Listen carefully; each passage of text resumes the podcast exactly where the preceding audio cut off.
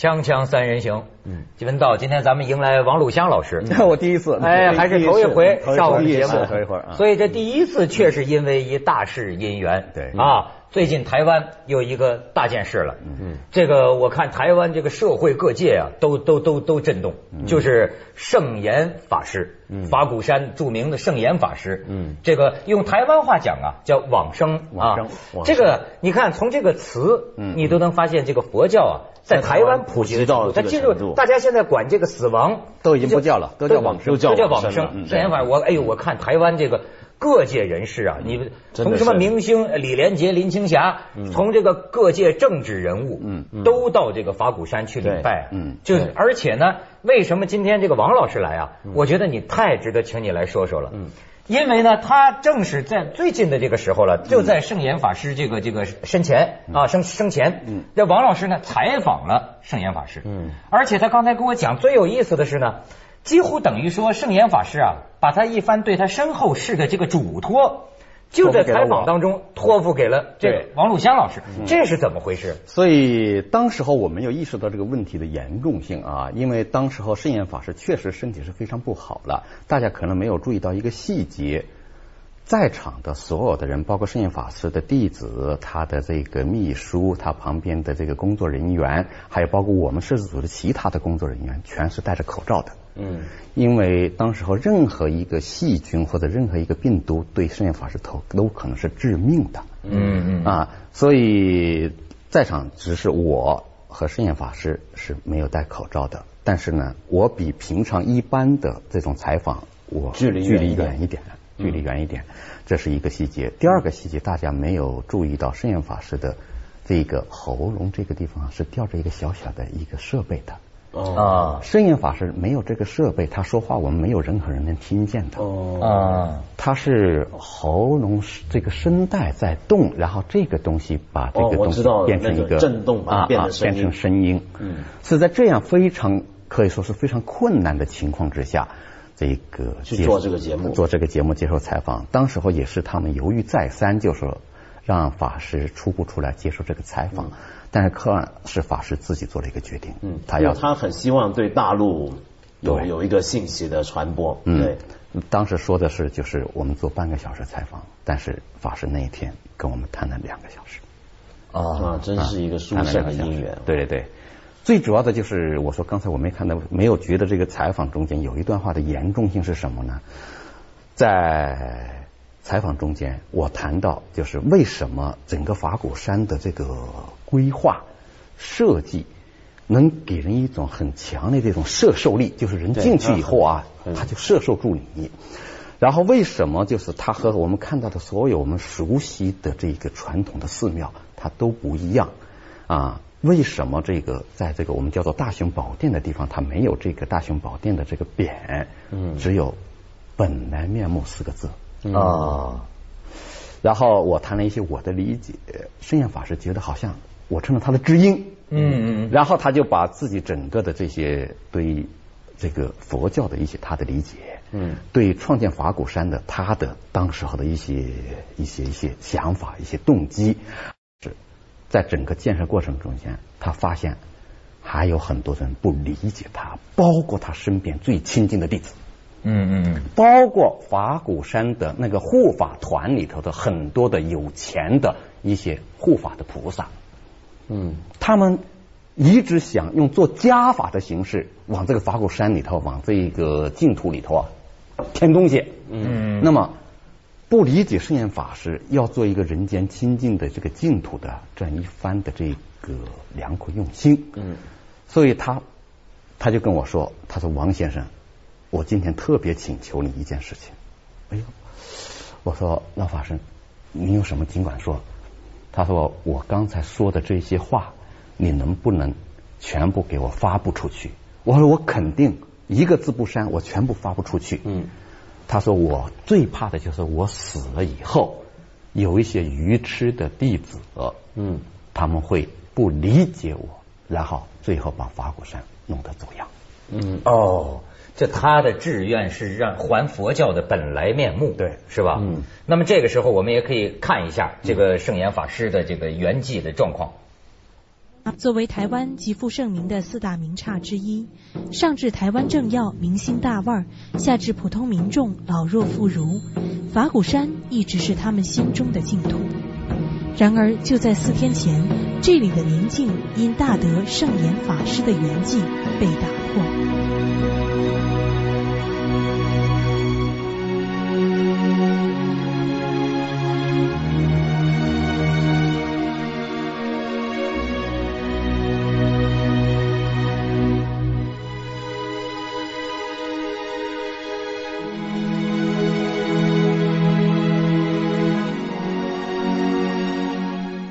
这个我看了一些关于圣严法师的这个介绍啊，这首先就要感叹呢，台湾呢这个就人间佛教，对。这方面，哎呦，这个佛教在台湾起到的这个作用啊，呃，我过去就可能很多大陆朋友都不太熟悉，你很难想象到他在台湾社会啊，就深入到什么程度。嗯，文道你也可以介绍一下你对圣严法师的了解，因为呃，我我当然我也是皈依了不是很久，不能够讲太多，但是我知道台湾佛教对台湾社会影响非常非常深。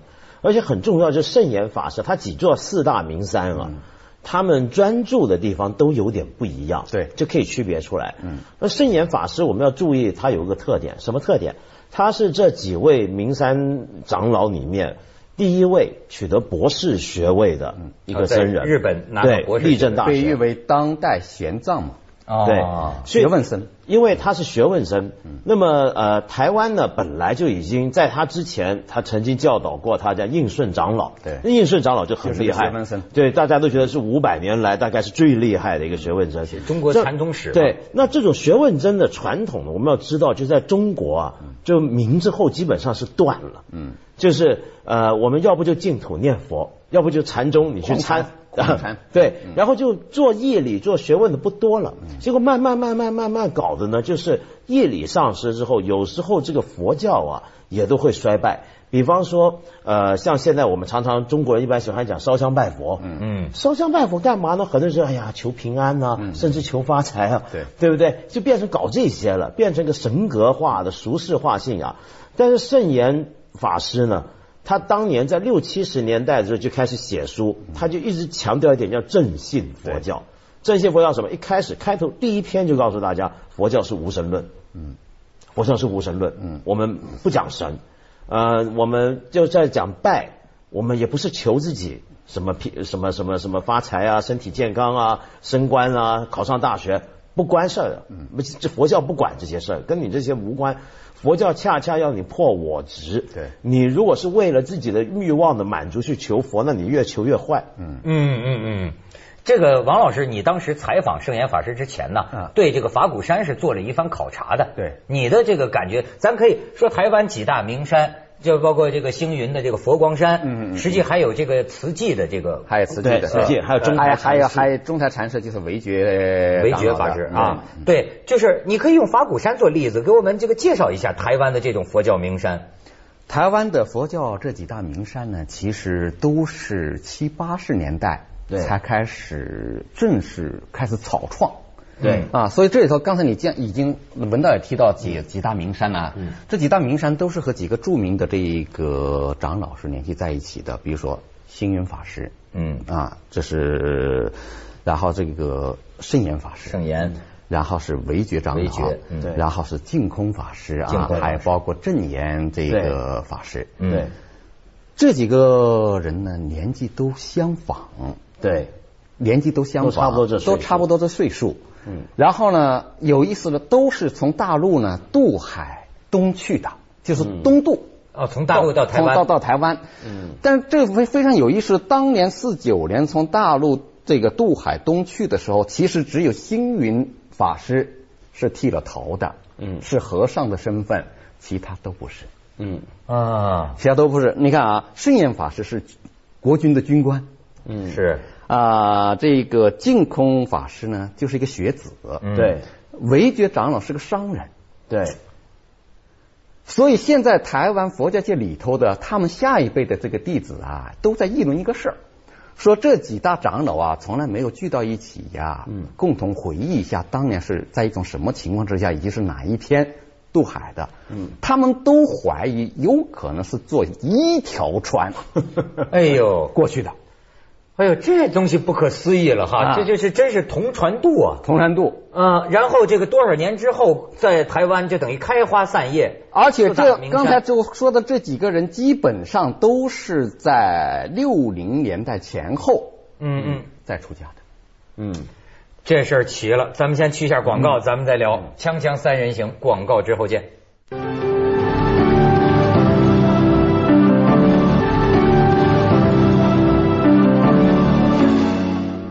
感觉到现在大陆啊，还是有不少不了解佛教的人。虽然现在这个佛教的这个声音越来越广啊，但是有些不了解的人呢，他确实觉得。这玩意儿就是这个烧香拜菩萨，对吧？然后这个求个升官发财，完全不。他的一个庙是什么样子？但是你看我去台湾的时候，我就说我到这个中台禅寺，中台禅寺，我突然看到，哎，这不一样，这是一个现代化的建筑啊，像一千零一夜，像一千零一夜，对。而且你进去之后啊，不是像咱们这个暴土扬灰的那种庙里，完全不是，完全不一样。而且你看他建的这个这个现代化建筑啊，它里边的这个三尊佛呀，它是比较靠后的，对对，给这个信众啊留出了很大。的一个拜的这个这个空间，对，而且这里边真叫佛教现代化，这个这个现代化的这个设施，而且是很干净，也也没有烧香，就拿个小碟子啊装一个鲜花，没有香火的。啊，没有，就是完全没有香火的，对。啊，就是圣严法师啊和维觉长老啊都跟我说过同样的事情，就是他们建的这个道场啊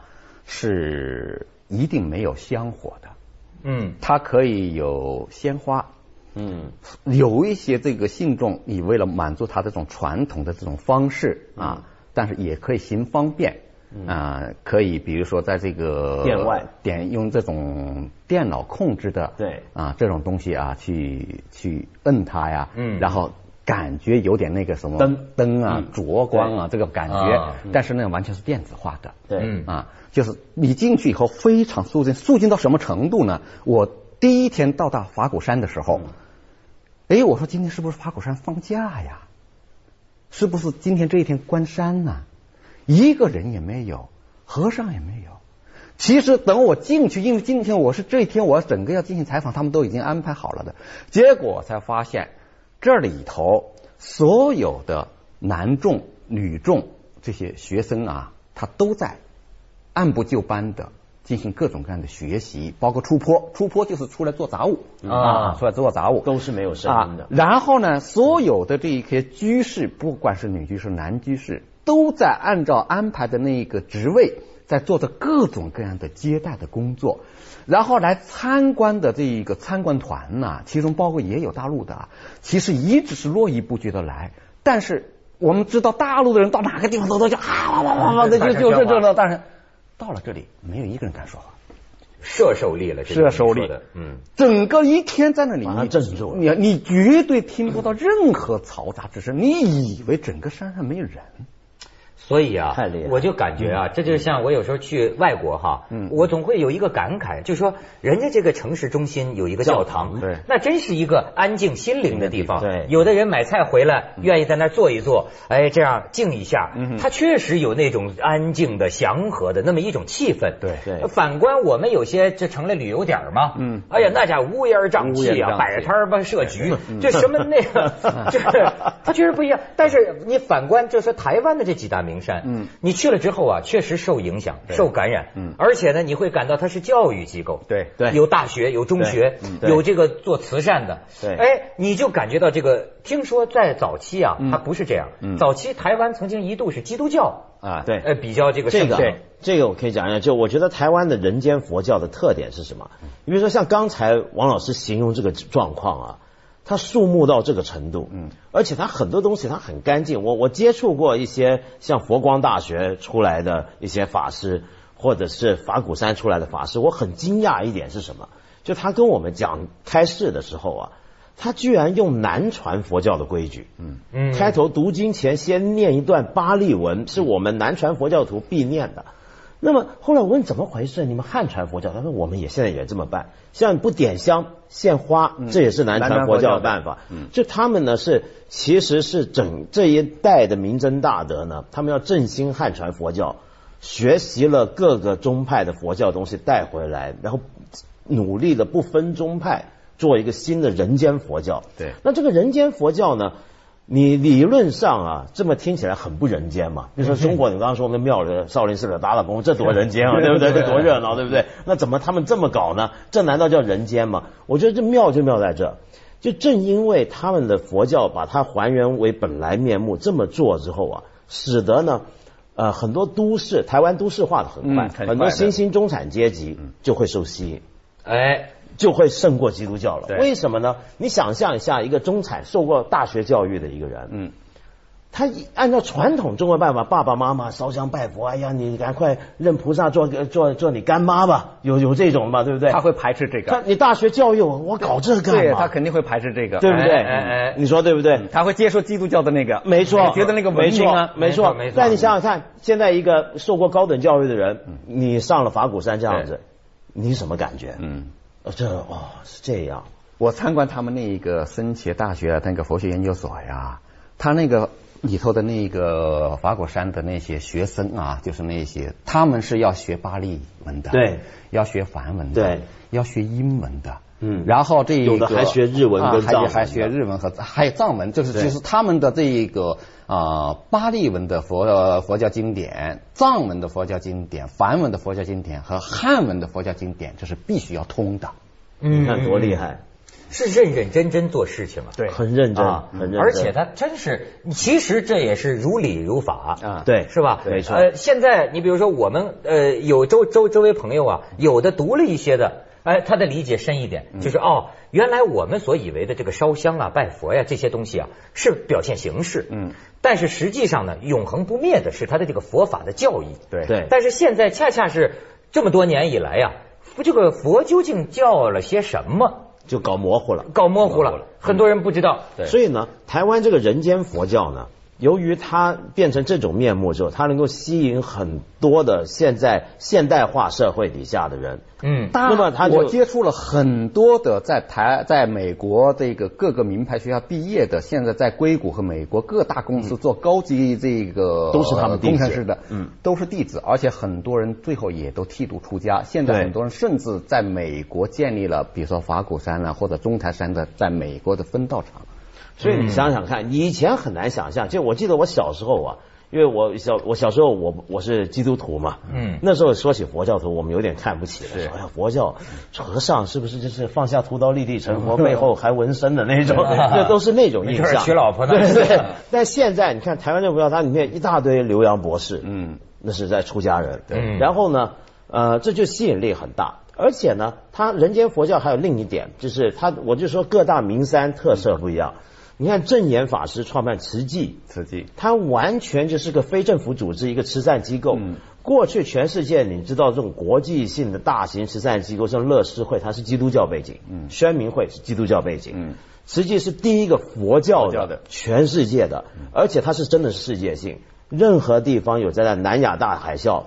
包括中国的水灾，它常常是第一个到的，他第一个到，他的这个慈善人员是往往是救他的救济队是第一个到的。对，这个受到各界赞誉。你像这个慈济的功德会，比如说到中国救助灾难，他他们还谨守一个东西，就是说我也不传教，嗯，我就是去做，就哪里有灾难哪里就有慈济人嘛。所以这么待了几年之后啊，包括这个大陆各界人士对这个慈济功德会竖大拇指，嗯哼，就说这是真的做事。对对，咱们先去一下广告。锵锵三人行，广告之后见。其实呢，佛教就上次跟净空法师聊天，他还就讲的，我觉得他讲的很很很善巧了。他说这个佛教啊有很多面相，对，很多面目，有作为宗教的面目。作为哲学的面目，作为教育的面目，甚至是作为迷信的面目，对，甚至是作为 CEO 公司的面目。他说：“你说它到底是什么？” 哎，我就觉得，哎，王老师是怎么理解的？我觉得这一次到法鼓山去啊，就是这个“本来面目”四个字啊，给我是一个当头棒喝。我过去在国内也这个参访过，包括这一个采访过，像我们的这一个赵州的这个百灵禅寺，这也算是禅宗的这一个比较著名的这一个这样这样。其实本来面目就是中国禅宗的一个话，就是什么呢？我们学佛的根本是什么？我们为什么所有的人要学佛？其实就是要证得那个我们的本性。嗯，你的本性是什么？就是人人都有佛性，佛性嘛，人人都有佛性。那么这个佛性如果被证得了，这就是你的本来面目。因此，本来面目就是我们每一个人这一辈子学佛要做的一个最根本的工作。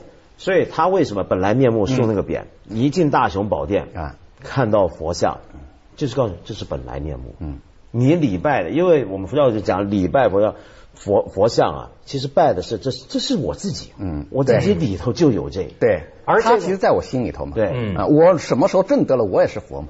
对，所以这个呢，有的时候人们听着会觉得悬，嗯，可是实际我觉得了不得的，就是说人间佛教的这个提法，就是实际上这成人是成佛的第一步，对，就是你要成佛，先要做好人，嗯，所以他这个就对社会啊有很大的作用了。你比如说，说是不是能成佛，是不是能证得本来面目，那是这个佛教教义里的一种呃一种原理，嗯，但是呢，你实际上从呃从这个一般表面上看。我们就觉得台湾这个佛教起的这个作用，我记得这个圣严法师跟龙应台有过一个聊天嗯。嗯，当时呢他就跟龙应台说说你看我是宗教师，我也是一个宗教学者，嗯，哎，你看他这他这两种面目，他说作为这个学者呢，我是这个精精研教理的，嗯，但是作为宗教师呢，我的本分 是这个安抚社会，是吧？是做好事，是关怀人人群，关怀人们的心灵。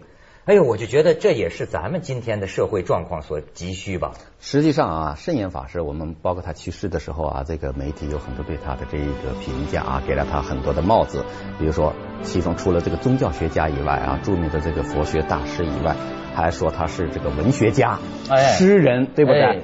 但是人们忘了一点，著名的建筑学家呀，建筑学家，对。这个我说，这个人呢，这个修了智慧以后啊，真的是一通百通。大家不知道。接下来为您播出《走向二零一零》。